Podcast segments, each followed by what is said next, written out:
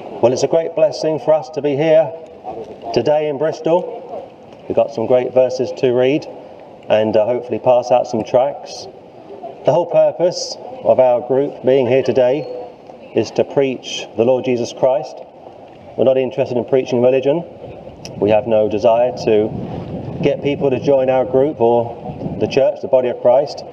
If you join the church, if you join the body of Christ, that's a supernatural act. I can't give you everlasting life, and I can't stop you having everlasting life. It's an arrangement between man and God. But the Lord wants us to preach. He told the apostles to go into the whole, uh, go into the whole world and preach the gospel to every creature, which means Jew and Gentile. And if you stick around for the next few moments, you may get a hopefully an interesting Bible study. But we deal with reality. We live in a fallen world. We live in a world where people do their own thing. In fact, just a few days ago, there was an awful shooting in Las Vegas. Nearly 60 people were shot dead. They went to see a concert, and to their shock, they didn't return home. They thought that perhaps their entire lives were ahead of them, and some fruitcake got a gun, and of course, you know the rest if you follow the news. Life is very precious. You hear one moment, and you go on the next. But my uh, verse, which I want to uh, look at today, is from 2 Corinthians. 2 Corinthians. And it says from uh, chapter 4, verse 5 For we preach not ourselves, but Christ Jesus the Lord, and ourselves your servants, for Christ Jesus the Lord and ourselves your servants for Christ Jesus the Lord, and ourselves your servants for Christ Jesus, for Jesus' sake, for God who commanded the light to shine out of darkness, hath shined in our hearts to give the light of the knowledge of the glory of God in the face of Jesus Christ. That's a great verse. For we preach not ourselves, but Christ Jesus the Lord, and ourselves your servants, for Jesus' sake, for God who commanded the light to shine out of darkness, hath shine in our hearts to give the light of the knowledge of the glory of God in the face of Jesus Christ. If you want to get on the right side of God, you need to know His Son. If you want to be close to the Queen of England, for example, it helps if you know one of her children. The Bible says that God has one Son, one only begotten Son and therefore, to know Almighty God, you need to know His Son. Or, of course, you have the other option. You can arrive in eternity, stand in the presence of the Lord, and tell Him what a great man you were, what a great woman you were. But picture this if you will. Let's say you live to 70 or 75, and you've broken the law of the land, say 50,000 times, and I'm being conservative, and you find yourself in a courtroom. You've got the judge there, you've got the prosecuting attorney, and within five minutes of arriving, you know you're in trouble. You haven't kept the law, you've been a lawbreaker. And the uh, prosecuting attorney makes the case that because you have broken the law, there are consequences. And you think to yourself, I can't sort this out, I'm in trouble. And then someone steps in and says, I'll cover this person's fine. Well, for the scripture, we would suggest that's the Saviour. He died in your place. And I guess if you know anything about Christianity, you know enough about Christ. It says he was uh, the just, the just died for the unjust. The scripture says, What must I do to be saved? And the Bible says to believe on the Lord Jesus Christ. You can't miss it. Unless, of course, you want to miss it. You believe on him, you receive him and he dies in your place. And maybe I'll discuss that more over the next little while. But this is our first day here in Bristol. It's a very nice city.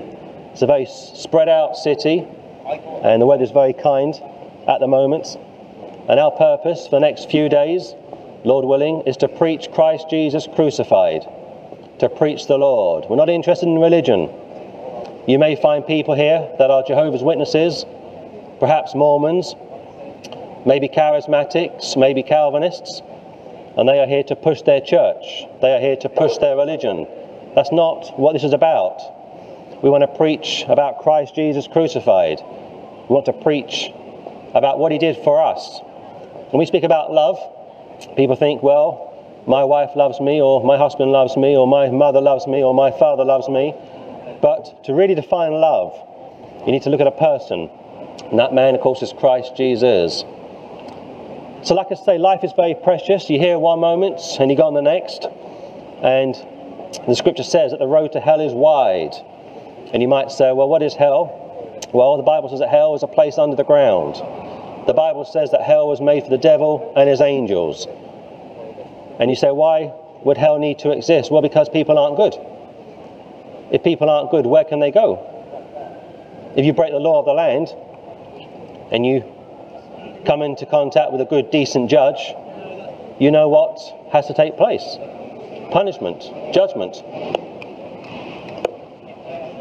And yet the judge has discretion if he wants to give you a fine or he may want to release you on certain grounds, certain conditions. That's good news. But see, when you break the law of the land, or when you break the law of God, if you have any notion of right and wrong, you know that someone somewhere has to pay the consequences. And I could say this I could say that on average there are around 30,000 religions in the world today, and yet the reality is there's only two religions there's one religion which says, if I do this, or if I do that, or if I don't do this, or if I don't do that, I might make it to heaven, paradise, call it what you will. And there's the other religion which says this that your righteousness is as filthy rags. There isn't a just man on the face of the earth that does good and doesn't sin. We've all sinned and come short of the glory of God. I would say one of the worst sins today for the 21st century is secularism, unbelief.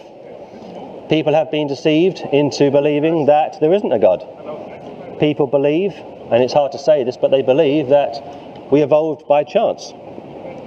And they have been sold a lie by certain people who have an agenda, shall we say, and yet, when you question evolution or you, uh, question atheism and you use basic logic, it collapses. But you see, you're taught something from a very young age. You're taught something from the moment you go to school, and by the time you are in your teens, you've pretty much been sold a package, and you don't think to question it. That the Bible says that if you seek the Lord with all, with, uh, with all of your heart, you will find Him. He's not far from anyone who would want to receive him. It's a free gift. But we'll be here for the next little while. We have tracts to give out. We have some Bibles to give out. Should anybody want something or would like to receive something from us, the greatest gift that God could and ever did give us was His Son, a perfect man who never sinned. Now, you know you can't say that about yourself. You may deceive yourself, you may delude yourself, but if you're honest with yourself, you know that you have sinned. You probably lied. And the Bible says that a liar will not inherit the kingdom of God. You may have stolen something. It makes no difference the value. Theft is theft. You may have taken God's name in vain. One of the most uh, awful terms that I hear is OMG. We hear that a lot these days. Kids blaspheming God, and they think it's quite all right. And the Bible says that he will punish people that take his name in vain. Go back to the courtroom scenario. If you break the law in the UK, you expect to be prosecuted. Sure, you may find a liberal, corrupt, secular judge who overlooks your law breaking, but a good judge won't. A good judge has the legal mandate to punish you how about dishonoring your parents? A lot of kids today are pretty quick to dishonor their parents. They uh, treat their parents with contempt. Unheard of. Just a few decades ago, The scripture says to love the Lord thy God with all your mind, heart, soul, and strength. The scripture says to love your neighbour as yourself. And yet people don't want to receive that. They want to knock it out. They want to do their own thing. And as a result, we have chaos. Just look at any civilization. The moment you take law and order away, it collapses. Look at Iraq. Look at Libya. Look at Venezuela. You take the government away, you collapse the infrastructure, you've got problems. You've got people doing what they wouldn't normally do. And that's why, on the one hand, the law was given to keep people on the straight and narrow. The law won't save you. Some people think that once they become a Christian, they have to keep the law. They have to go to church, they have to tithe, they have to live a certain way in order to stay saved. You can't keep yourself saved. Once you've broken the law, you are a criminal. Once you've murdered someone, you are a murderer. You might say, oh, that was 25 years ago, it makes no difference. You put that down in your job application, put it on your CV sometime, and say you were a murderer. And you watch the employers turn you away. And you might say that's 25, 30 years ago, it makes no difference. Let's say you robbed a bank and you got eight years for that. Put it on your CV sometime. Tell your potential employer that you robbed a bank. They won't congratulate you, they'll condemn you. They'll find every excuse in the book to not employ you. You see, sin stains. You sin and you live a few more years and you think you've gotten away with it or what have you, but it's still there. Like murder, like armed robbery, lying, stealing, blaspheming, trying to be the captain of your own ship, trying to do your own thing, ignoring the Lord that gave you your life, that allows you to live. Some people are able to enjoy a good meal. I know of one chap, he went on holiday with his wife just last year, and not uh, long after arriving, they were having a meal, and she said to her husband, I can't taste my food. And she started to slump into her chair. An ambulance was called for.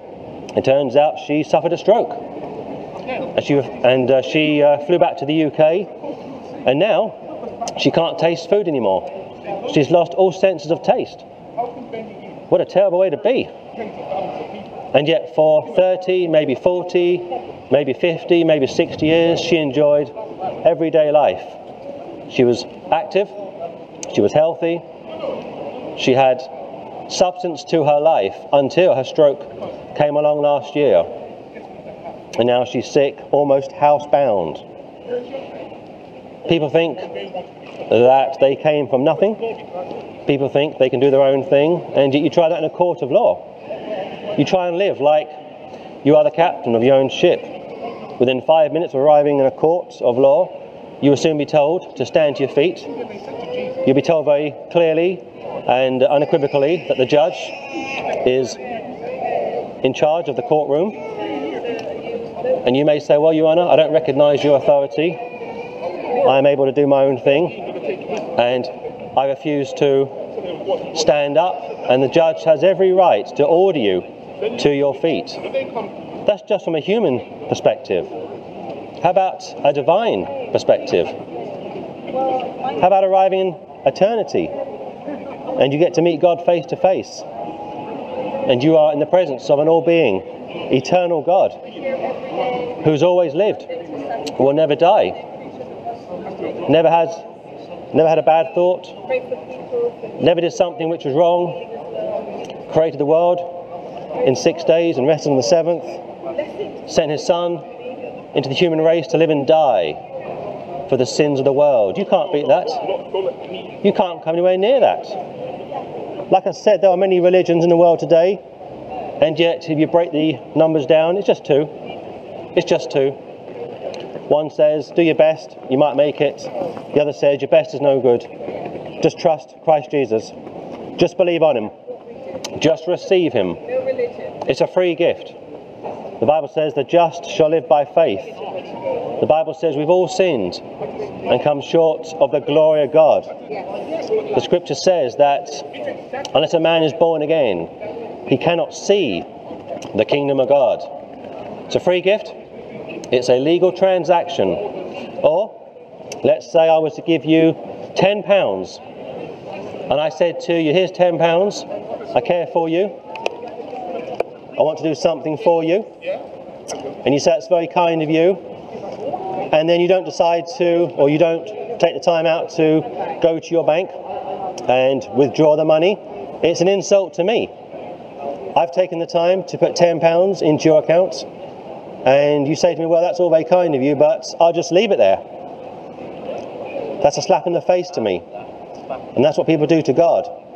He pays for their sins, his son came to earth, lived a life that you can't live, fulfilled the law in a way that you could never, died and, and uh, was resurrected after three days. And the Bible says, if you believe that, if you trust that, you are saved and kept saved. And people say, that's all very interesting, but I'm a pretty good person. And the moment they say that, they've got a problem. Because if you say you are a good person, what you are saying is this that you are just as good as Jesus. And I can tell you something that even secular people, even atheists or unsaved people, if they've ever studied history, find it very difficult to criticize Christ. Yes, some have tried, but they struggle. They struggle to criticize him. He never lied, he never stole, he never gossiped, uh, gossiped about anyone. He walked in the water, he raised the dead, he gave sight to the blind, hearing to the deaf. I mean, what else could you want? What else could you want? And yet we have a problem today of self. I want to do this. I want to do that. I want to live my life. And of course, you can. The Lord allows people to do that, but just be aware of this that when you die, and you will die, I think it's 56 million people die every year. That's 7,000 an hour. That's 150,000 every 24 hours of the day. And you say, where do those people go? Well, if they're not saved, they can't go to heaven because they haven't been forgiven. So where else can they go? Well, they've got to go to hell. Because if they don't go to heaven, they've got to go to hell, and they can't go to heaven because they haven't been forgiven. On top of that, they wouldn't want to go to heaven. For them, that would be hell. And for those in heaven, it would be hell as well. Heaven is a place for the redeemed. Heaven is a place for those that are born again. Heaven is a place for those that love God. Heaven is a place for those that have received what Christ has done for them. I've been saved 15 years, I've been forgiven 15 years. I've been in a relationship with the Lord for 15 years. I know that if I was to die today, I go straight to heaven. I don't go into the ground, I don't sleep. I go straight to heaven. You say, why? Because somebody paid for my sins. Somebody cared enough for me to pay for my sins. Well, let me use this analogy.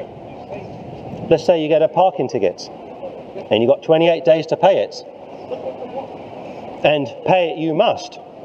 The council don't care who pays your fine. It could be you, it could be your wife, it could be your husband, your wife, or say it could be mother or father, it could be an next door neighbour. They don't care. If somebody pays the fine, as far as they are concerned, judgment has been seen, the law has been fulfilled, or the rules have been met. That's what Christ Jesus did. He tasted death for every man. He went to the cross, despising the shame. He said, Father, forgive them, for they know not what they do. The Bible says, if you come to him, he will in no wise cast you out. I can't stress the importance enough to people in Bristol, the need to get saved. Look at that Vegas incident just a few days ago. 20,000 people turned up to see a music concert. Some of those people would have spent time saving up, planning to go and see the concert, and within five minutes of the first song, like I say, some fruitcake, some crazy man opened fire, and many died. Tragic. Tragic, awful. a good number of those people cut down in their prime, all ages, and yet the question has to be asked, where are they now? If I was to say to you that Jesus Christ preached more about hell than heaven, would that surprise you? It might to some of you. I would think that people that go to church in the Bristol area may perhaps occasionally hear a full sermon on hell. Jesus Christ said that hell is like a burning fire.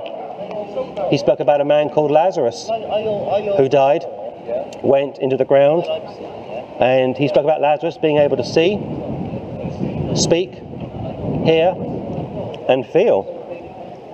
And he was begging a man called Abraham, an Old Testament patriarch, to get some water for him. This was a wealthy man, had a good life, and yet all he wanted now was water, just a drop of water. And he said this he said uh, to Abraham, Please send someone to my brothers. I have five brothers. I can't bear the idea of them coming to an awful place like this. And Abraham said this He said, Well, they got Moses and the prophets. That's the Old Testament. If that's not enough for them, I can't help you. This is how devastating it is. And this man in hell is begging Abraham to do something for him. He actually thinks that if somebody went from the dead to his uh, brethren, that perhaps they might get saved. You can't blame him for wanting it. But the point is this Christ has been to the grave, he's come up out of the grave. He commissioned those that saw him, those that walked with him, those that loved him to write the New Testament.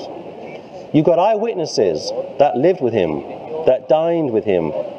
In fact, most of the apostles, apart from one, died. They were martyred for their faith in the Lord Jesus Christ.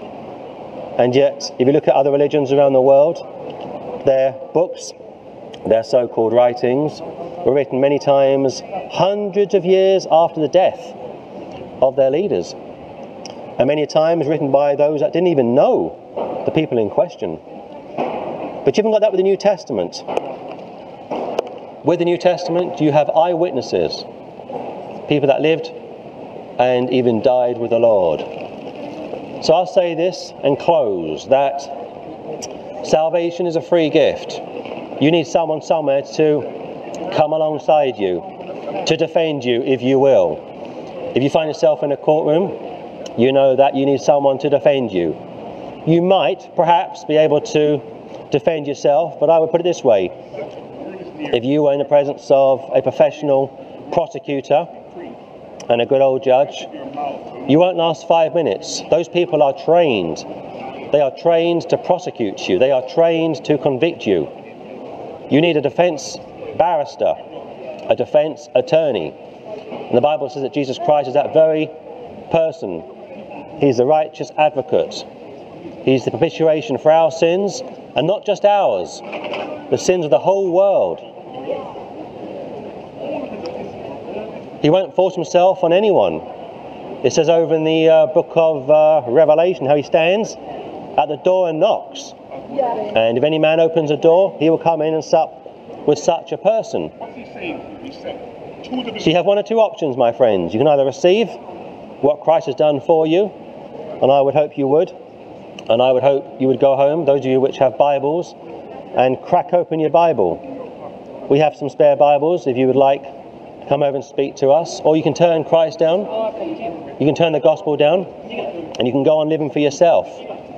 And you can hope that your works are going to be good enough. But go back to what the Lord is looking at the thought life. Not just what you do physically, but what you think and how you think. He would judge your thought life. And if you're not perfect in word, thought, and deed, like 24 7, all of your life, you can't go to heaven. It's as simple as that. Only one person was sinless. Only one person was perfect 24 7, all 33 years of his life. And that person, of course, is Jesus Christ. It's a wonderful gift. Don't turn it down, please. Far too many people on that broad road to destruction. And they think they have all the time in the world. And yet, like those people in Las Vegas a few days ago, were cut down by an awful man. Somebody who was probably a Darwinist and thought he could do his own thing, thought he was his own God. And of course, you know the rest. Nearly 60 dead and hundreds injured. Lives are forever changed. So please think about what you've heard. Today, we're here to preach Christ Jesus. We're not here to preach ourselves. We're not here to push a religion or a ministry. We are here to preach about our great God and Saviour Jesus Christ. May the Lord bless you all in Jesus' name. Amen and amen. What comes first, baptism or confession? Confession. You think so? Oh, sorry. Thank you. I'm sorry. You don't think so? It's like what came first, the chicken or the egg? You don't know, do you? I do. What? Chicken. Yeah, but it had to be an egg before it became a chicken. No, came with chicken first. I don't know. The egg came from the chicken. You know the people that go preach the gospel up No, there? I've never been here before. When, you- when, when you see them tomorrow afternoon, they'll be there 12 o'clock. Okay. Go and have a word with them because I reckon you ain't born again until you're baptised. No, that's not true. And have a word with them and then they'll point it out to you in the Bible. No, he's got it. He's, he's confused. Baptism doesn't save anybody. Paul says he wasn't saved to. He wasn't sent to baptize, but to preach the gospel. You should be baptized, but that won't save you. But the thing is with that, right? How long did the disciples get take? How long did it take the disciples to get trained up? Three years. Well, Jesus. the first had- crowd, yes. Yeah, yeah, yeah. So when people Less become, yeah, yeah, yeah. So when, when when you actually go out and preach the gospel, you got to be trained up. You got to be trained up and know what you're saying. Of course. From the Well, we do know what we- No, no, I. I'm not saying that. Yeah. But uh, just out of curiosity, Okay. Yeah. you when you go up there and you see them preaching up by there, yeah, you get a uh, guy with grey hair, Okay. or you get a black guy. Go up and have a word with him about um, what comes first, the confession or baptism. Well, we've just answered your question. No, but Confession. yeah, but I can just have a chat. With Yeah, see sure. What, see what. see Are you born again? Yeah, yeah. Here's a tract. Check us out. No, you had one off you. Were Okay, then. You was there about half eleven, weren't you? Oh yeah, I think I saw you. Yeah, yeah. I was sitting. Well, the, the guy I was sitting down with, he's, Yeah. he's a preacher, yeah. Okay. So uh, Well, he's welcome to come and speak to us. We're here for another couple of hours. you're welcome to go and speak to Yeah. him as well when you see him. yeah? Okay. Take care. Take care. So the whole purpose of being here today is to get the banner up, speak about life and death issues. A lot of people are caught up in secularism. A lot of people are caught up with television, computer games, the internet. And yes, you can enjoy yourself for a period of time, but if it goes beyond that, it can become an idol. It can take over your life. And if you're not careful, the next time you turn around, you are middle aged. The last 20 years have just gone so fast. I want to read a verse from 1 John. 1 John. And 1 John is a New Testament epistle. And I alluded to it maybe an hour ago. And I thought I'd just read it in the context. My little children, these things write I unto you, that ye sin not. And if any man sin, we have an advocate with the Father, Jesus Christ the righteous. And he is the propitiation of our sins, and not for ours only, but also for the sins of the whole world. Now that's good news. That tells me a couple of things. Number one, it says that if we sin, and of course we will do, we should stop sinning. There's no excuse to live in sin permanently, like all of the time. And on top of that, when we need someone like an advocate or mediator the most, we have someone there. And my banner says that Jesus Christ is the same yesterday, today, and forever, which means number one, he is eternal. Number two, he can intercede. And that's the key word for you people in Bristol today intercede. To do something on your behalf. When it comes to salvation, there's just no other way to be saved and kept saved outside of the mediation, outside of Christ's role as the eternal Son of God. We have an advocate with the Father, Jesus Christ the righteous. Now, he's righteous. You're not righteous. I am not righteous. He never sinned a day in his life. I don't think there are many people here today that could say with a straight face that they haven't sinned a day in their life. But Jesus Christ never sinned. He was holy 24 7. He did miracles like nobody has ever done miracles. But it's not enough just to accept that. It's not enough just to acknowledge that. You have to do something about that. You have to receive what was done for you. He is the propitiation for our sins, and not for ours only, but also for the sins of the whole world. So, Christ dies on the cross. He says, My God, my God, why hast thou forsaken me? And you say, What's it all about? Well, that's what you would say in hell. And many of you people here today are going to go to hell. And when you arrive, you'll be saying just that, My God, my God, why have you forsaken me? One of the most disgusting terms that I hear is OMG. Everyone says it, no one seems to care about it. And you say, why do people say that? Well, subconsciously. Subconsciously, they're getting ready for hell. Because when people die and they die without Christ, that's where they're going to go. They can't go to heaven because they're not forgiven. They're going to go to hell. But you see, you don't have to go to hell. You send yourself there.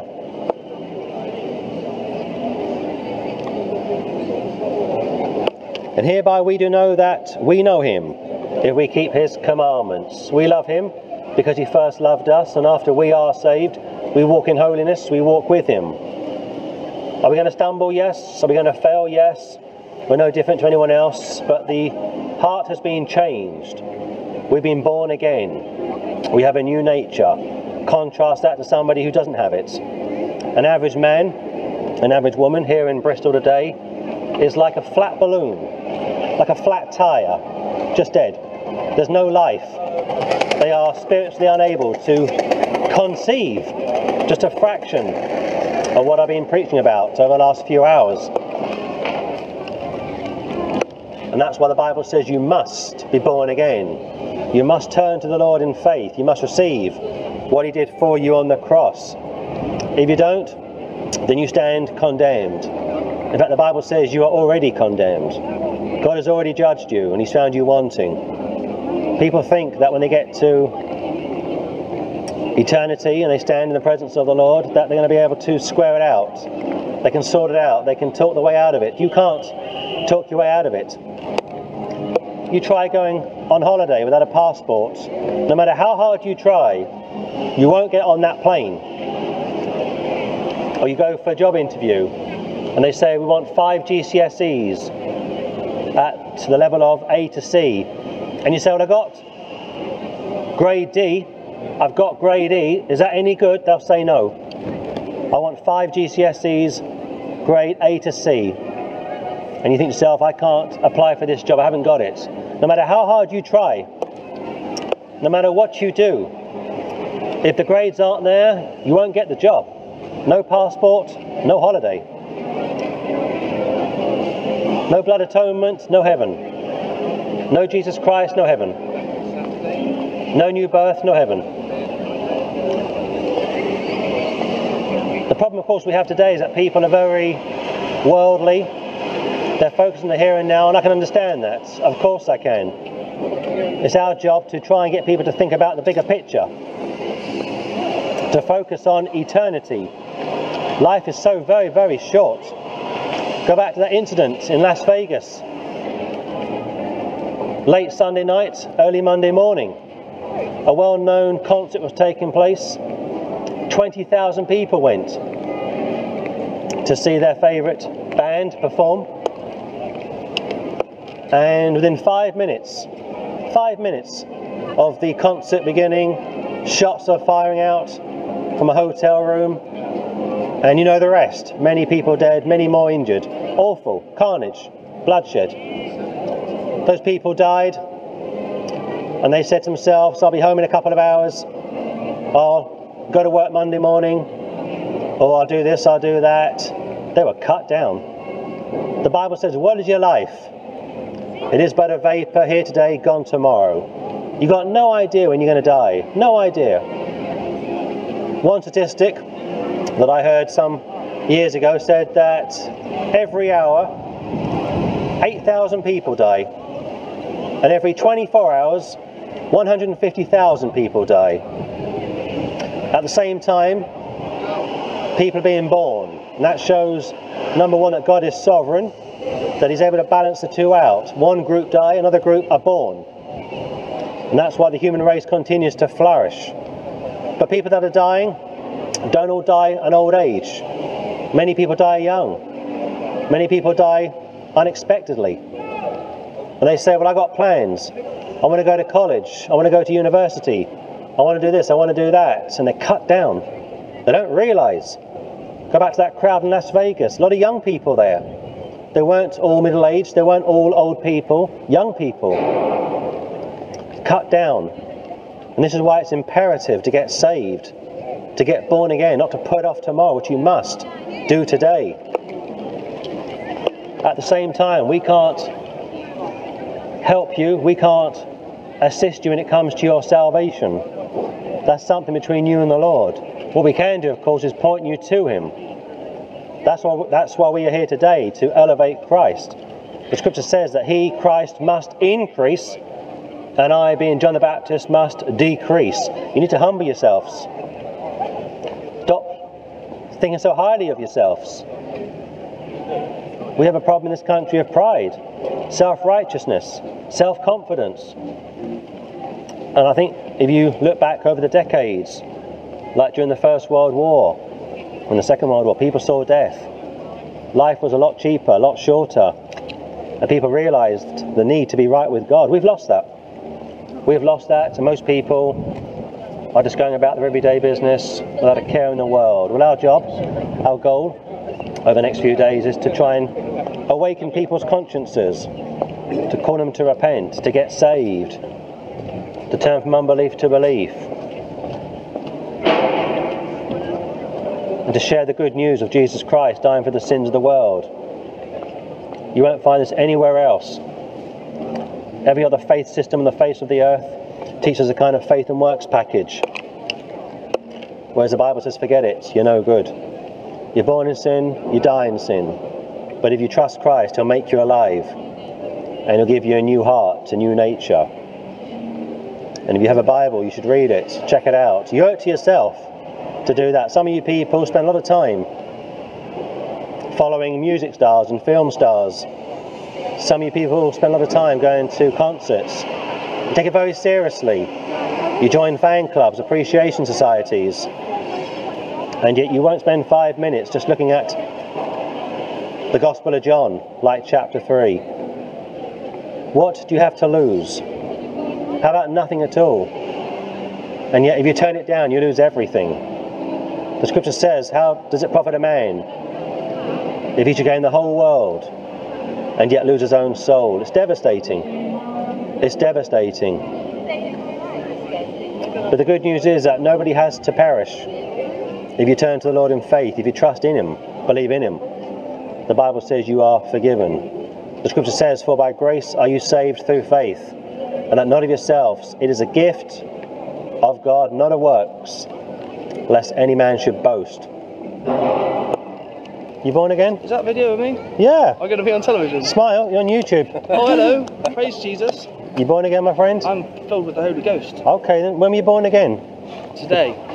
What, what happened? That's pretty. That's pretty fast. You got born again today. I, I, don't know, it's a re, it's a continual process. He fills Is you it? every day. Well, he, he gives you new uh, drives every day. He gives you new goals, but the actual birth itself is a one-off act.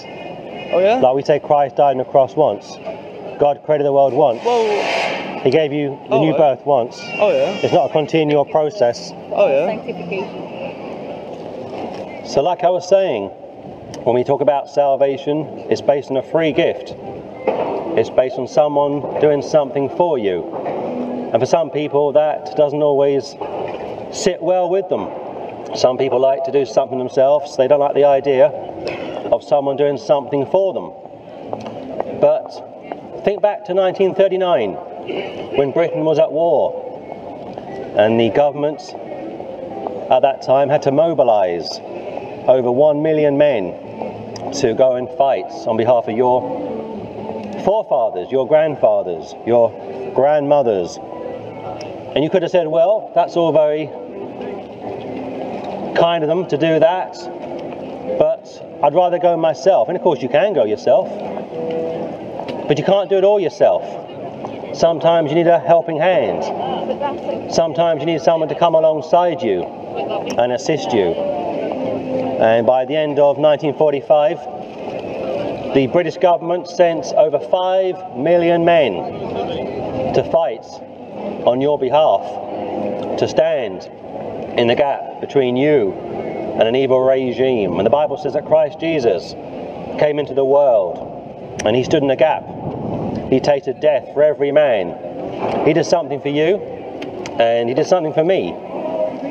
And yet at the same time, he's a gentleman. Like I said, it says over in uh, Romans, make it, make it to Revelation, that he stands at the door and knocks. He waits very patiently. It says that he's not willing that any should perish. What an awful word, perish. But that all should come to repentance. And you say, what does repentance mean? It means to be sorry for who you are and what you are. See, we have a sin problem. When the Lord takes the time to judge people, it's not just what you've done, it's what you thought, it's what you didn't do. One of the uh, sins that people pay for and how it's cowardly, cowardice. You wouldn't think that being a coward would uh, put you in hell, but it does. It says over in the book of uh, Revelation that the unbelieving go to hell. Those that are cowardly those that are too scared to believe in the Lord. Those that won't serve the Lord. Those that won't open their mouths. They want to cruise through life. They want to enjoy themselves. And the Bible says they are cowards. They love their lives too much. They have a form of godliness. Some of these people go to church. Some of these people are very religious, but they deny the power thereof. They deny what God has done for them. They deny the new birth and as a result, they are lost. But you see, it doesn't have to be this way. Go back to my analogy of 1939. Someone did something for you. And before you turn your nose up at it, had that not been the case, what would have happened? Well, I would suggest this that if somebody hadn't gone to a far country for you, Britain would have fallen. And my grandfather went on behalf of my family, and maybe some of your grandfathers went on behalf of your family, on behalf of the country. And whether you like it or not, we owe those men a great level of gratitude. But the greatest gift of all is having my sins forgiven, having your sins forgiven. Like all those lies we've told, all those things we've stolen, blasphemy, people taking God's name in vain. If you were to speak to a Jewish man or woman, they would say this that God's name is so holy, they won't even pronounce it. They call him Adonai. They call him the Blessed One, the Eternal One. They won't even call him Jehovah. They might perhaps call him God, but that's pretty rare. They have such a high view of the name of God. And that puts, I think, many Christians to shame. Sometimes Christians can be quick with their tongue and say things they shouldn't say and dishonour the Lord. But I know one thing I'm not trusting in my works to save me.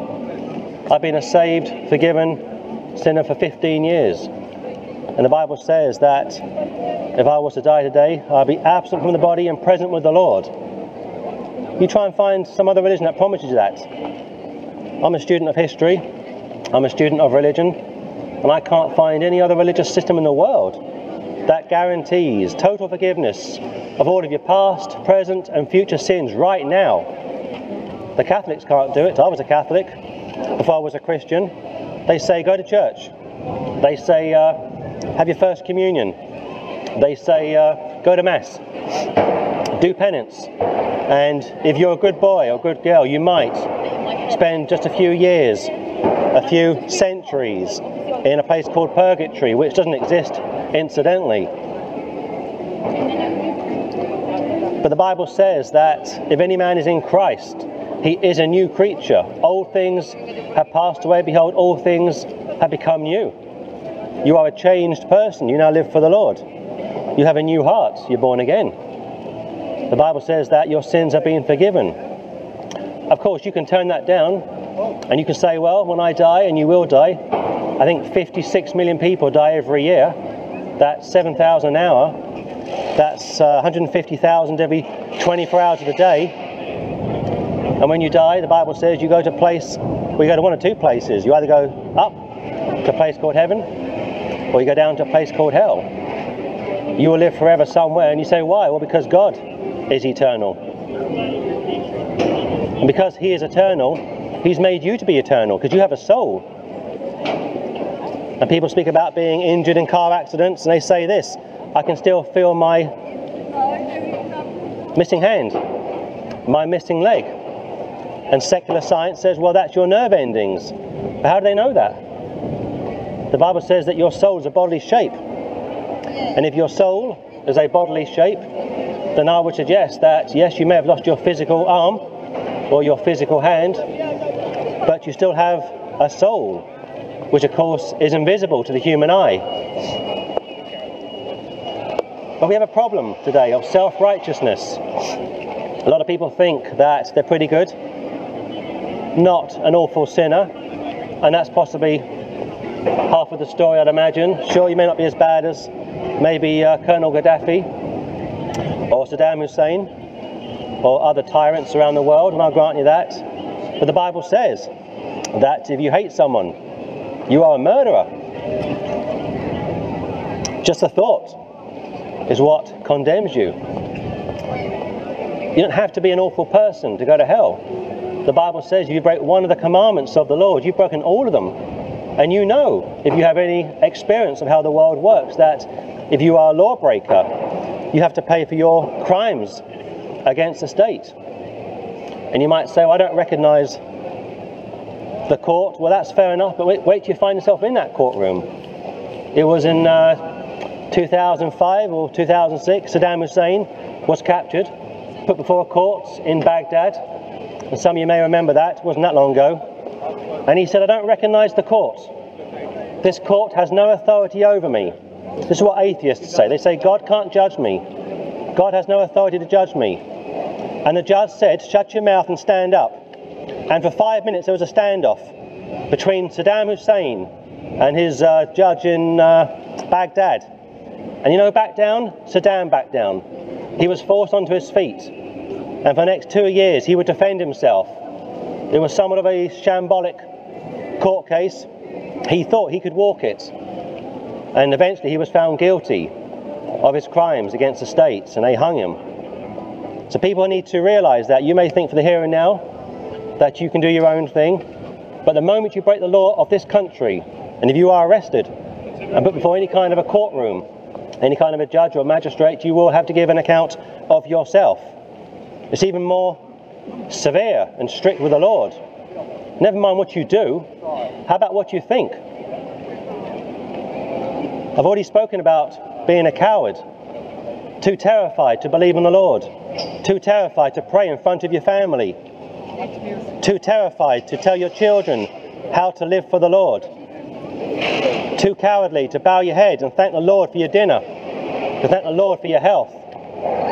Some people have 70, 80 years in this life and they never give the Lord thanks for the very basic things He's given them. And you might say, Well, I inherited my genes from your family. Maybe you did, but you're still living, aren't you? You're still breathing, aren't you?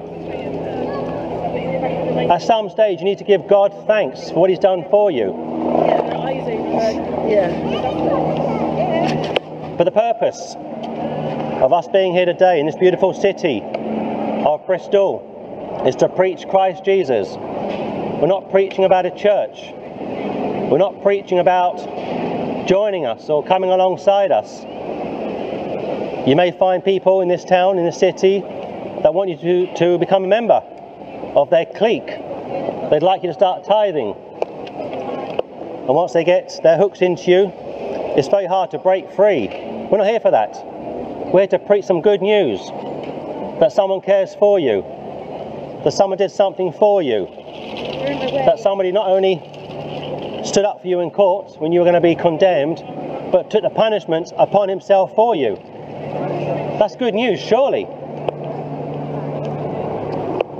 Imagine you have a mortgage and you can't make the payments, and the bank writes to you and says, You've got X amount of time to make payments, and if you don't, you will lose your home. Awful fear of dread and you know that you can't possibly make the payment. It's too great. You've been laid off work, your wife is sick, and the bank says we'll give you 28 days to make payments, and you can't do it. And at the 11th hour, someone steps forward and says, I'll pay your mortgage for you, I'll cover the debt. I mean, talk about gratitude.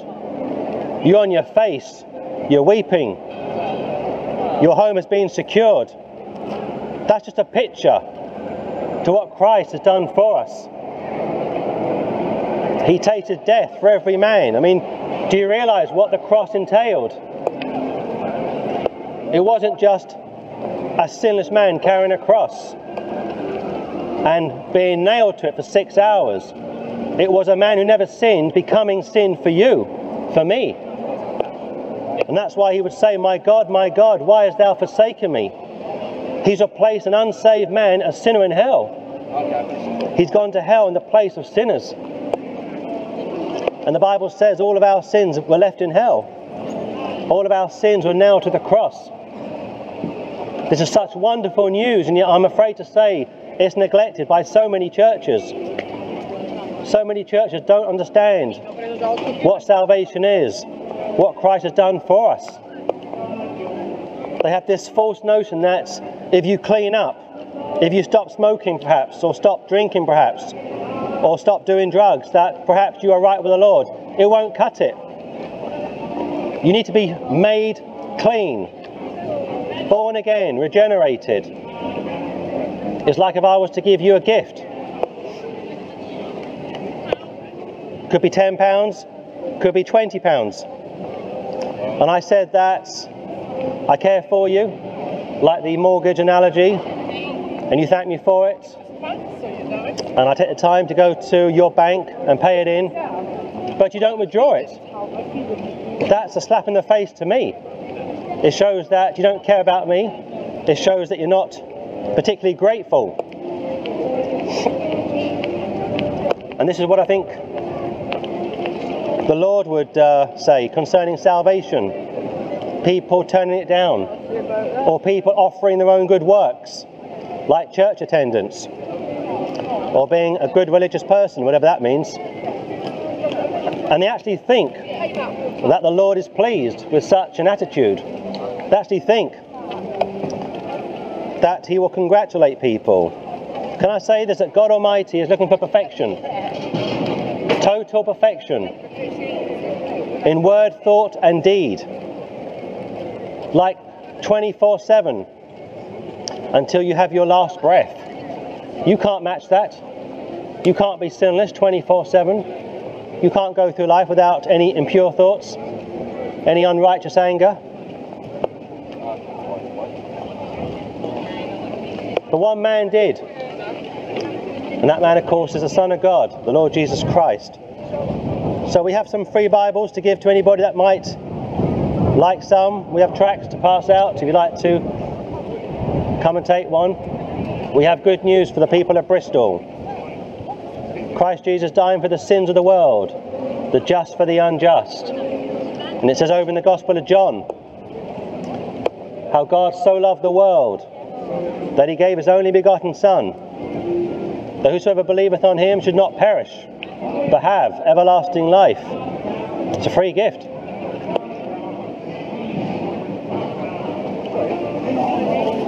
And I would hope some of you people at least consider what you've heard over the last few minutes. Life is so precious. You hear one moment and you're gone the next. But you're dead a long time. And the Bible makes it very clear that God wants to save everybody. It says how Christ wept over Jerusalem. But at the same time, he won't force himself on anyone. And he will allow you to pay for your own sins if you, if you should uh, so wish. But count me out. I've got no interest in paying for my own sins. My sins are covered by the blood of Christ. And that's the best news that I can offer to anybody here today in Bristol. Some tracts for me. Thanks. You born again, sir? Can I ask? I do go to church, yes. Are you born again? Yes. Been baptised in the last 20 years. Okay, that's wonderful. Yeah. Are you here to preach today? Can I ask? No, no. I'm just wondering Okay. what, what church you're from. That- Well, we're, I'm from Manchester. right, This lady's from Singapore. Yeah, I just, I just told you just And we have our friends here from Spain, right, all Bible believing Christians, washing the blood. right. And are you washing the blood? You're born again, yes, did you say? Yes, Wonderful. yes. You're going to do Uh, some yeah. preaching today, can I ask? No, no, Oh. thank you. No, I'm sorry to hear that. no, no. I'm off. Thank you. Private religion, maybe. Good afternoon. We are today at Bristol with the desire to share the gospel of Jesus Christ to all of you. We don't want to see any of you going to hell because you didn't have Jesus in your life. No religion can do that.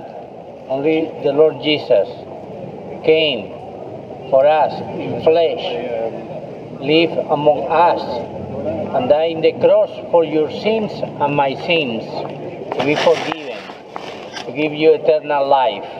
And we want to share this precious message, different people from different parts of the world today in Bristol, because nothing more important than that exists. The gospel of Jesus Christ. Only in Jesus is salvation. Bible says that God commands all men everywhere to repent. It's a word we don't hear much used anymore, but repentance means to be sorry for who you are and what you are. Repentance from unbelief to belief. Almighty God won't do everything for you. He gives you grace, He draws all men unto Himself, but you have free will. And the Bible says that Christ was in every man that comes into the world. He would light every man, every woman. Whoever you are, wherever you are from, that light lives within inside you. The brother that just preached is from Spain. And he trusted Christ 30 years ago to be his Saviour and was forgiven, made clean. Because God is God, He can do whatever He chooses to do. The Bible says that He owns the title deeds to the world. We're not here by chance or mistake. The Bible says we were made to worship Him, to glorify Him, to adore Him. But you can't do that until you are born again. In fact, you wouldn't want to do that until you are born again. I can't think of anything worse than living 75, maybe 80 years in a country like Britain, where there are churches in every street corner and free internet for those that want it, the ability to go online, read the Bible in English or any language, and just get the very basic understanding of Jesus Christ. I can't imagine people turning that down. I mean, what else could society offer you? What else can God do for you? He's made it possible for people to be saved that wish to be saved. You can go online, read the Bible if you haven't got one. There are so many ministries around the world that will give you free DVDs to start you off. Like I say, we have Bibles, and here's a free Bible. If anybody would like it, my gift to you. There's no excuse. There's no excuse to perish. There's no excuse to face the Lord. When you die, and you will die, we'll all die, and have to give an account of yourself to Him. Stuff you did maybe 35 years ago. Stuff which you don't think is wrong, God says it's wrong. God speaks about pride. He's got a lot to say about pride, self righteousness, being oversure of yourself, refusing to bend the knee, ignoring the Lord. It says in the New Testament, Romans chapter 1, that the Creator knows that the Creator lives, but they turn from that. They find a way out, they create their own religions. They indulge in all sorts of activities which the Lord hates.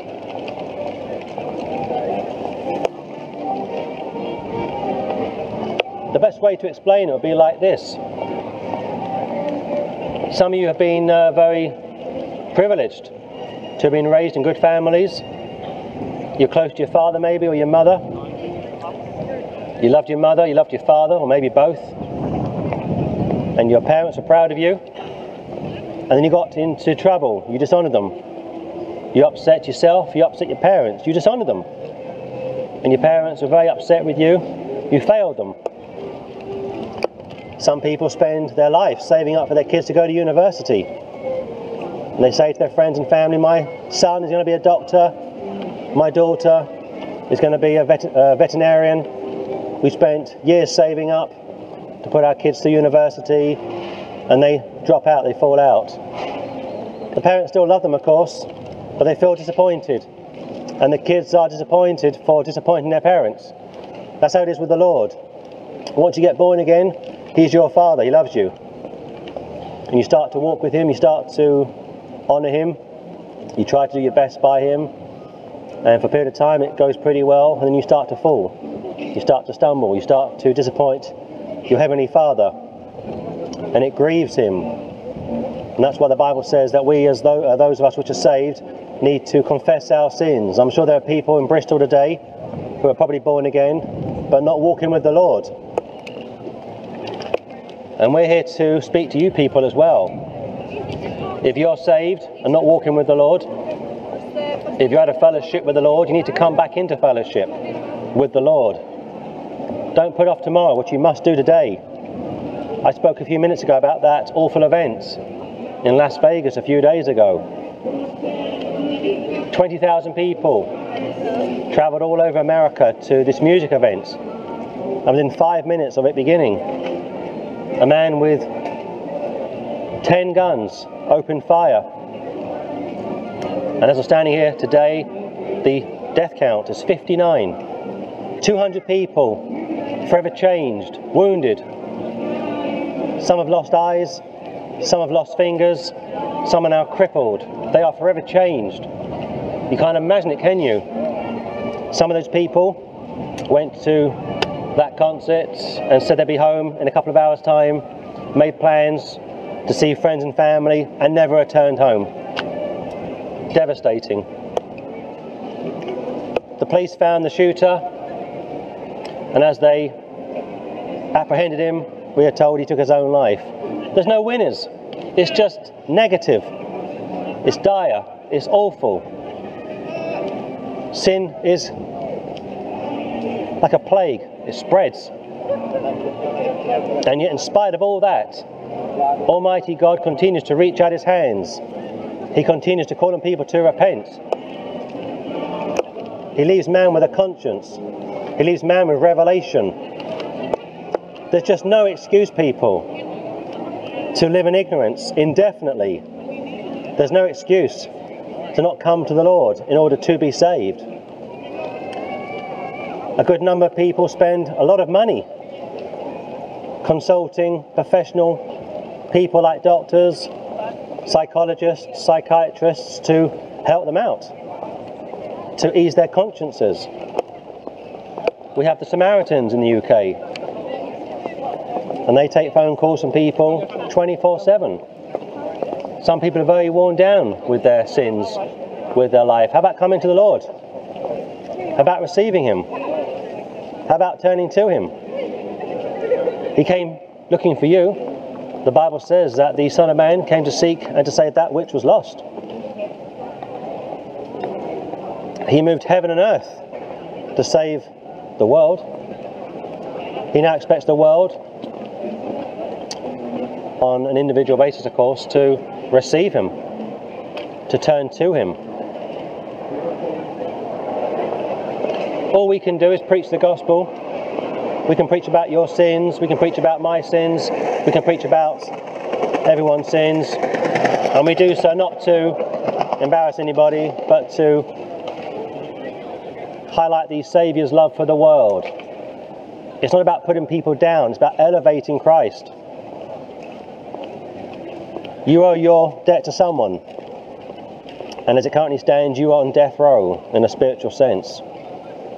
Some of you may have another 30, 40, maybe 50 years, and then eventually you will pass away. And the question has to be asked is your name in the Lamb's Book of Life? Are you born again? Do you know for sure that if you die today, you go straight to heaven? The Bible says you can know right now. And yet, I'm afraid to say some churches have played this down. Some churches have refused to share this message, and they keep they, uh, they keep people in bondage to a church system. But Jesus Christ said uh, He came to set people free. He said uh, you would know the truth, and the truth would set you free. To be born again is wonderful. All of your sins are forgiven. You get a clean slate. You get to live again. You get to start all over again. You get your consciences washed. All of your sins are put to the Saviour. And I would hope and pray that if people here today in Bristol are not saved, they would get saved. And if you are saved, but not living for the Lord, start living for Him. Don't cheapen the grace. And don't turn your back on Him. Receive Him. Believe on Him. Yeah. Thank you. And the Bible says you've, you've passed from death unto life. That's good news. Take it today, please. I'd like to read some verses from the New Testament to try and explain why we're here today. 2 Timothy chapter 4. 2 Timothy chapter 4. I charge thee therefore before God and the Lord Jesus Christ, who shall judge the quick and the dead at his appearing and his kingdom. Preach the word, be instant in season, out of season. Reprove, rebuke, exhort with all long suffering and doctrine. For the time will come when they will not endure sound doctrine, but after their own lusts shall they heap themselves teaching, having, having itching ears. And they shall turn away their ears from the truth, and shall be turned unto fables. But watch thou in all things, endure afflictions, do the work of an evangelist, make full proof of thy ministry. It's not just enough to say you are born again. You have a great commission to fulfill. The last thing that Christ said to his apostles was to go into all the world and preach the gospel to every creature. I can't keep this to myself. I appreciate that it's not a very popular message for today, but it's a popular message for me. It's a popular message for my friends and family which are with me today.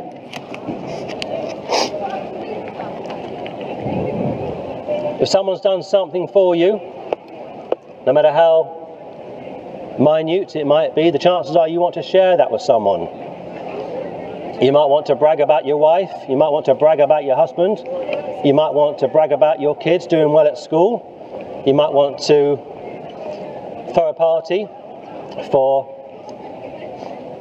a great job coming your way. You want to share with those that you care something which has come your way. Well, for those of us which are here in Bristol today, we want to share what the Lord Jesus Christ has done for us.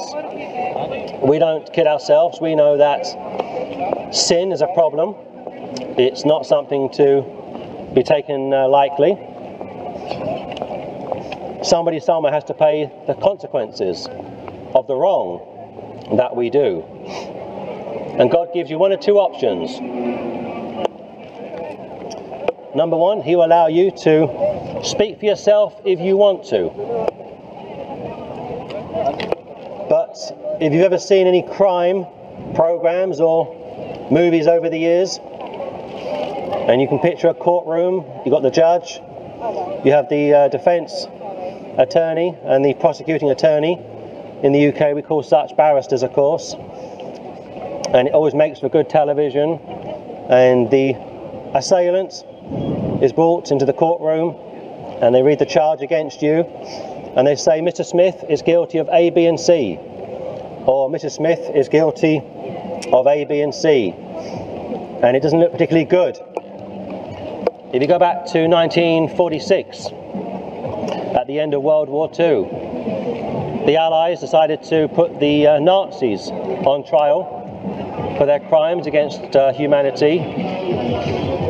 And those men arrived in uh, Nuremberg, South Germany, and some of them, can you believe, pleaded not guilty. Some of those men were unrepentant. and the American and the Russian and the British uh, prosecuting teams had a field day with those men. They had video of the concentration camps, they had signed documents, they had sworn testimonies, and you could tell within five minutes that such people didn't stand a chance. And yet, the audacity of some of these people. I'm not guilty, you can't prosecute me, you have no authority over me, like Saddam Hussein a few years ago in Baghdad, and they were forced to their feet. And by the end of 1946, a good number were found guilty, some were hung, I know Goering got away with it, but the others didn't. Some did 10 years, some did 15 years, some did 20 years. You see, it's like hell. There's different levels of hell. But those men were judged right down to the most minute fact. document signed, conversations.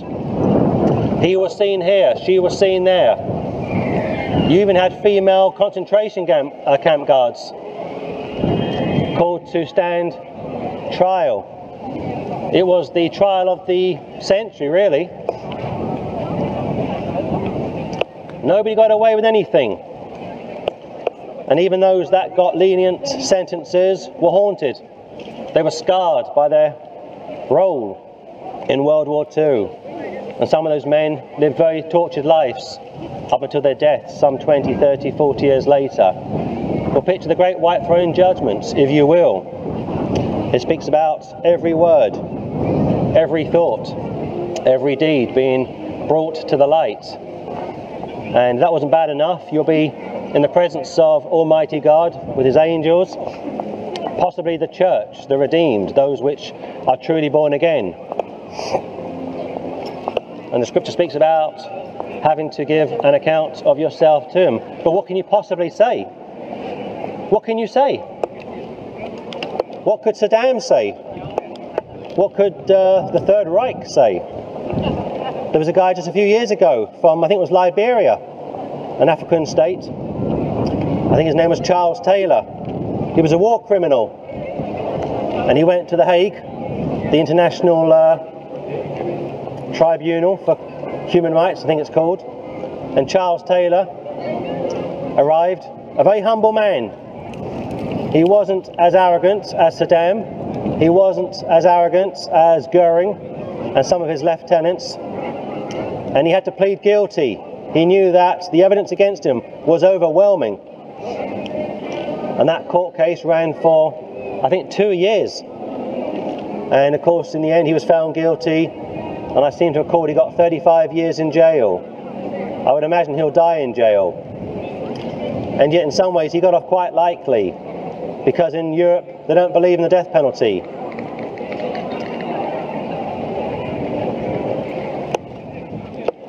I've just given you three court cases over recent uh, decades, not thousands of years ago, just a few decades ago. Guilty people, some more guilty than others, all find themselves in courtrooms. I don't think Saddam Hussein ever thought he'd be arrested and put before a court in Baghdad. At the peak of his uh, time in office, he was the most powerful man in Iraq, but he fell and he was forced to bend the knee.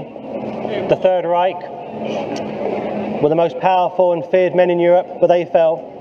They were forced to bend the knee, and the Bible says that the name of Jesus, every knee will bow, every tongue will confess that Jesus Christ is Lord. To the glory of God the Father. And Charles Taylor, like I say, from Liberia, I seem to recall, would also have to give an account of himself at the uh, International uh, Court for Human Rights in uh, The Hague. It's fascinating, isn't it, how thorough courtrooms are, how detailed some of these uh, court cases can uh, how much detail they can go into. It's fascinating. And it's also fascinating how much money is made available to examine these people and cross examine these people. And yet, even those criminals that I've just mentioned, they all had uh, defence barristers, defence lawyers, and yet for all of them, it made no difference whatsoever. Well, I can say this to you and I'll close. The Bible speaks about a mediator between God and man. The Bible says that when you sin against God, only God Himself can forgive you. There's no point going to your church. There's no point going to any place of worship, of any religious system, and trying to get your sins dealt with there. It makes no difference, it can't be achieved. Your sins, first and foremost, are towards God. And therefore, God has to either forgive you of your sins or condemn you for your sins. Well, praise God, He's decided to forgive people. He has decided to overlook your sins. But what a price it came at. It would involve the death of His only begotten Son, dying on a Roman cross naked, becoming a sin offering which pleased Almighty God. And the Bible says that He who knew no sin became sin for us, that we might be made the righteousness of God in Him. That's good news. That's good news. That means quite simply this that Almighty God, number one, became a man, number two, took all of your sins upon Him, number three, became a sin offering. John the Baptist says, uh, Behold, the Lamb of God that taketh away the sin of the world. And after dying on the cross, was buried, and three days later was raised from the dead. That's called, that's called the uh, resurrection. And every year we celebrate that, the glorious doctrine of Christ's resurrection, resurrection, overcoming death. But I know people are very complex. I know people don't want to hear this. Some people have been uh, lied to that there's no hell. Some people believe in uh, other fables and uh, fairy tales what have you. And therefore, all we can do is preach the gospel in season and out of season and do the work of an evangelist. And by the grace of God, that's what we will do today, tomorrow, and the next several days. Bible tract? How to be born again? I know how to be born again. Okay. Would like to give it to somebody who doesn't know? Maybe leave it on the bus? Is that Question possible? is, do you know? Well, of course, that's why I'm here. yeah, but I mean, do you know in your own heart? Of course I do. The Bible says if you have the Son of God, you have life.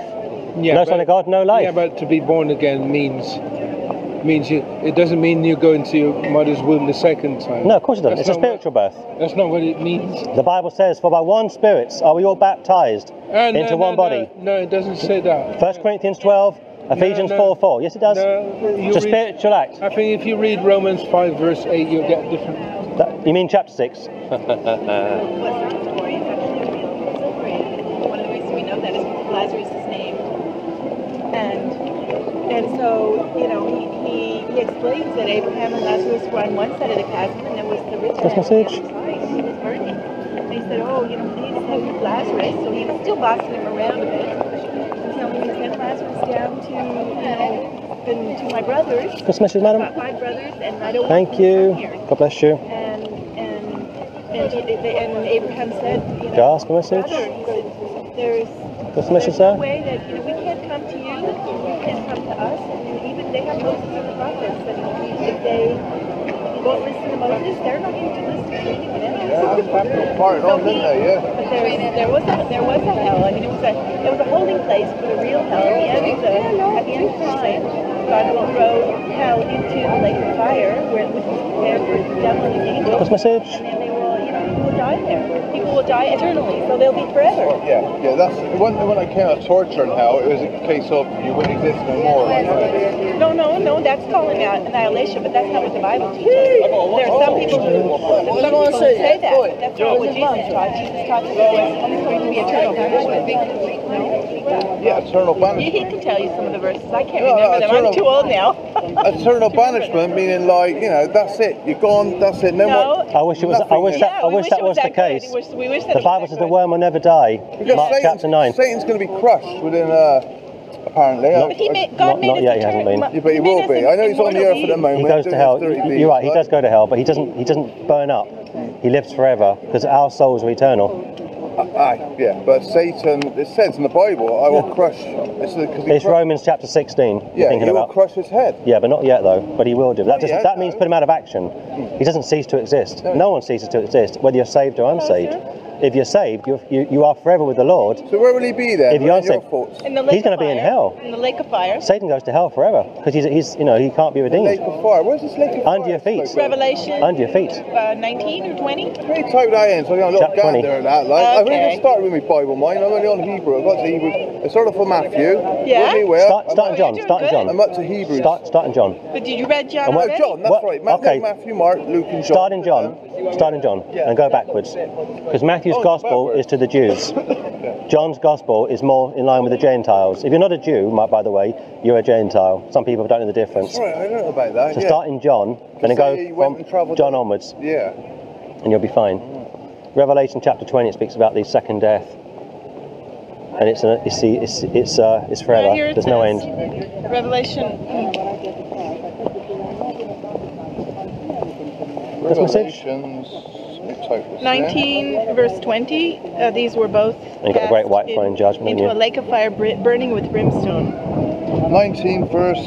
20 that's the, uh, maybe one of the references And chapter know if it's 20, great first. white And then in throne 20, it says I saw an angel coming down from heaven having the key of the bottomless pit and a great chain in his hand and he had laid a hold on the dragon that old serpent which is the devil and Satan and bound him a thousand years and then it talks about the thousand years and then it talks about after the thousand years he was leased, loosed a little That's for the millenn- uh, during the millennium. Uh, So right, after, after the right. millennium, after the millennium. And then it said, then it says, when the thousand years are expired, Satan will be That's loosed out of his prison, go out to deceive the nations. On Armageddon. And, on. and then it says here in 10, 2010, and the devil that deceived them was cast into the lake of fire and brimstone, where the beast and the false prophet are, and shall be tormented day and night, forever and Oh, ever. It's horrible, isn't it? It's terrible. It's horrible. But, but nobody has to go there. But nobody Christ has has to go paid for our sins. That's the good news. That's what I'm trying to explain to people Yeah, yeah. today. It's a Yeah. free gift. And if people could get that, well, what more could you ask for? No, that's it. And someone I heard recently say, what if it, all this turned out to be a big sham? Now, I know it isn't myself as well. But I said, so what if it was a We've lost nothing. It- yeah, because we've, We've lost got, nothing. we've gained so much through it. Like, Happiness, you know? contentment. Yeah, that's Yeah. so much we've learned. Like, Have you been born again, or do you understand the concept, or what would you say? You're going to try to bring me in there. You've been No, I'm wondering. I'm wondering. Uh, I'm doing something with some people, but I'm trying to keep open-minded to everyone. I, I don't want to be like, you know, what yours is wrong and that's wrong, because that's what causes wars, isn't it? That's- what that's organised religion. be- Yeah. That's organised exactly. You've got religion. to be convinced I was a Catholic, from the but I didn't like that when I was a young un. Like Yeah. So was I. We were Ca- I was Catholic too. But Jehovah's Witnesses knocked on my door. No. Yeah. You might have heard them. No, I know. They, Stay away from them. Yeah, stay away. They What- twist the scriptures. no, Yeah. they don't. They don't tamper with them whatsoever. They That's the do. The, the, yeah, they have. They just put. How The you, Jehovah Witnesses. yeah. Yeah, they do. If you go online, The guy, I, I, my husband and I translated a, di- the dictionary of, uh, it's called Dictionary of Cult Sects and the Occult, and described the guy who started it and how he claimed to know Greek and how he changed, you know, how he, and he did his own version, but in the ju- they they took him to court, and the guy tried to make him read in Greek, he couldn't, oh, and Or they Hebrew. asked him the alphabet, he couldn't even say the alphabet, Yeah. he didn't know Greek, he was it was a complete lie. yeah. Now, most of the people in Jehovah's Witnesses don't know many of these things. So anyway, go ahead and tell me what you were saying. Get there. Got that? no, no, no, I haven't forgotten. Um, So you stay what's away good- from that, no, said, no, no? no, no, What's good for me is I'm still learning about the Bible. That's, That's the fine. thing. That's fine. That's so great. I, I, I'm not committed to becoming a, a Jehovah's Witness, but what they're teaching me, due to their coming round and just helping me out with the Bible readings, that's what's helped me to get into it and to understand what God's Word. Yeah. I'm learning about it, and I find it so helpful within my, mo- within my own life, and my own life is like turning around, but I'm trying to remember, like, you know, you, you're committed to God, Matthew. It's not about you. Yeah. It's have you received. Christ's gift? That's the question to See, ask. the thing is that they, for example, born they, again? one of the things that Jehovah's Witnesses um, mislead Yes, people madam. on is that they will say that Jesus was a created being and he is not God. They don't believe in the Trinity. No, they so don't say that's not that. They correct. don't say that. They say that. They uh, do. Uh, they say that In their he- he- writings. Maybe the ones you They do. say it's Michael the Yeah, Archangel. Yeah. When it comes to when it comes to world religions, the Jehovah's Witnesses are the most mixed up out of all of them. As, as the lady said here, they lied about the knowledge of Greek and say Hebrew. That. I really like these guys. I've been with They're them for probably two really years nice. now. They've been really nice people, probably. They're lovely people. Yeah, But they're they deceived. are. They're deceived. Yeah, but they don't ask They're for the deceived. collections. And Doesn't matter. No, no, no. It doesn't that, matter. That, that, I know. They're That's a deceived. thing They have another God. But, but they see the thing is that our sin is eternal because we sinned against an infinite God. That's right. It's eternal, and so the only way that price could be paid, it's like Yeah. a debt. Yeah. It could only be paid by someone else who is eternal, who can pay an eternal debt. And that person has that to be God. has to be God Himself. That's right. So only God could pay it, because otherwise, if he was, a, if he was not eternal, if he was not uh, uh, um, infinite, he couldn't pay the debt. He wouldn't have enough. He wouldn't have enough to offer. I think for myself. That's where they. That's where they err. My thoughts. Uh, I'm going to leave it at that then. Yeah. Yeah. Okay. I'm, I think if I just study the Bible, God's Mhm. word, Yeah. that's good enough for me. Yeah. I think I that's don't have to absolutely commit. true. I don't have to get to commit to no But you- but you organisation. have to But, apply don't- it. but you You have don't to don't apply read it. their don't read their Oh, version. that's what I You know. have to do no, it. no. I know that. Yeah. I'm doing that, Okay. like, you know. Don't don't read their version because they. And it's hard to apply it. Yes, it is. Yes, you're right there. It is hard. But that's not how you're saved. You don't get saved by applying it. You're you saved by being born again, believing, trusting on the Lord Jesus Christ, what's in and here He's it's died for us. it's, no, it's what's in here. And he can read our hearts, can't he? So that's So do you have Yes. a sense of sin? Do you have like a feeling you're a sinner? Do you know that? I do you know, understand I'm, we're all born sinners, aren't Yeah, we? yeah, yeah, of course. Since Adam and Eve and whatnot. And Well, they weren't born. They weren't No, born. they weren't born. They were born. They fell. They fell later. yeah, they Yeah. fell. The that only one that like. did it was Jesus Christ. That's Well, why it he, wasn't Yeah, just the he got apple. he tempted can in the pay. desert, didn't he? Like, he said, nope. Yeah, that's right. He's gone, like, didn't he? What Bible are you? I you got a word in there. I thought that's good.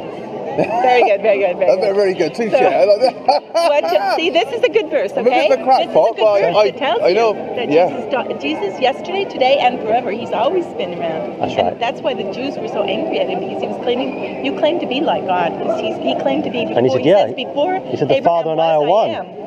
What a He, statement to he make. said, I'm, I'm, I'm, Who said this? Jesus, the Father and I are one. 17. John chapter 10. So before Abraham was, I am.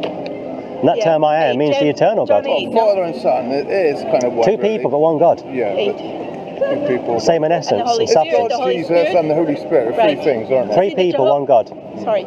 Yeah, three people, one God. When you say Yeah. three people, what Three do you mean persons. three Well, people? Jesus Three Christ was a person. Yeah. God the Father is a spirit, and the Holy Ghost is God's third part of the Godhead. Force, like, it's force. The three. Like you, But you No, call it no. We, we don't call it God's God's active force. We call it the Holy I, Spirit. think we, I think we all got these ideas. You're like, no, it's not a force, but and I'm like that. Well, I think it's. It's a per- Okay. He's a person. He's a We've all got our own views, But haven't we? Like, but- in the Bible. Yeah, no, I know. No, That's I, fine. I, might like be to. wrong, I don't mind. hearing, like, who knows? Well, who really he- knows? The Only Bible- he the Bible t- the Bible tells the. Bible does say that he, the the Holy Spirit can be grieved. And you can lie he to can him. Be sorrow. He can be sorrowful. He can sorrow. We can lie to him. He and he, you know, convicts us. He consoles us. That can't be done He by saves a you. rock He regenerates or by you. or by Isn't it so? wavelengths. It can't be done by energy. It can't be done by force. It has to be done by something that is at least as intelligent as we are. Mm-hmm. And so it can't possibly be a force. It has to be a person. It has to be has to be intellectual. It has to be intellectual. Message. It has to be a mind.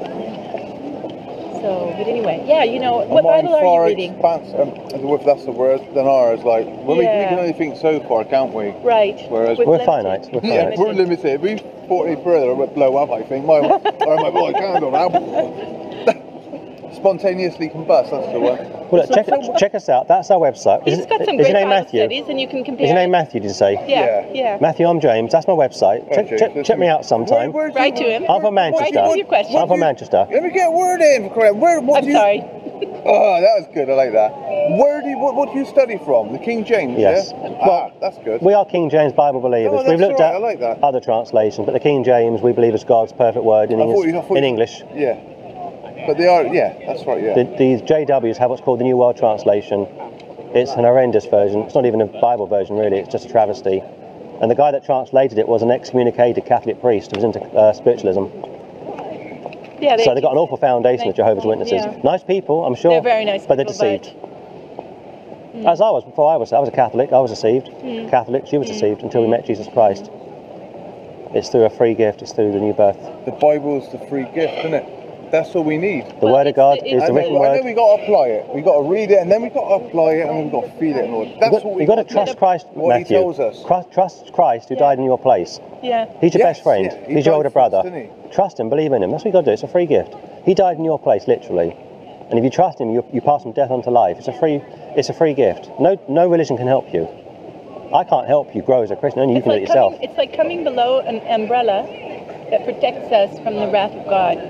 It's like, let's imagine the sun is so burning hot. It's like coming below an umbrella that helps you to understand that that is what protects you. You come, you come below and, and you are now, don't receive that wrath anymore. Now you're, you're, the Lord comes, the Holy Spirit indwells in you, and, the, and the, Jesus Christ saves you from your sin. I mean, it's something you don't us, entirely understand when it happens, but um, you all of a sudden realize, you know, I can't, I can't do this. I can't do this. It Yeah. has to be somebody, something I need else, help with and it this, has to be like- an infinite. It has to be infinite being. Right. Otherwise, how could how? I mean, if you have a debt, So you're handing it of over in a way, aren't you? Yeah, I you're can't handing help over me, your like, you you're know? handing over your That's- sin and saying, I'm not, I'm not, I Hmm. can't make, I can't reach heaven. I can't reach the Father because I'm so sinful that I just can't make it. And you need somebody else to pay it. It's like you, you were explaining about the mortgage. Explain what you're saying. Yeah, I mean, if you have a mortgage, you can't pay your, you know, your mortgage, you lose your house. But if somebody steps forward and says, "I love you so much, I'll pay your mortgage for you," only a fool would say, "No, thank you." Well, Yeah. our sins are infinite because we've sinned against an eternal God.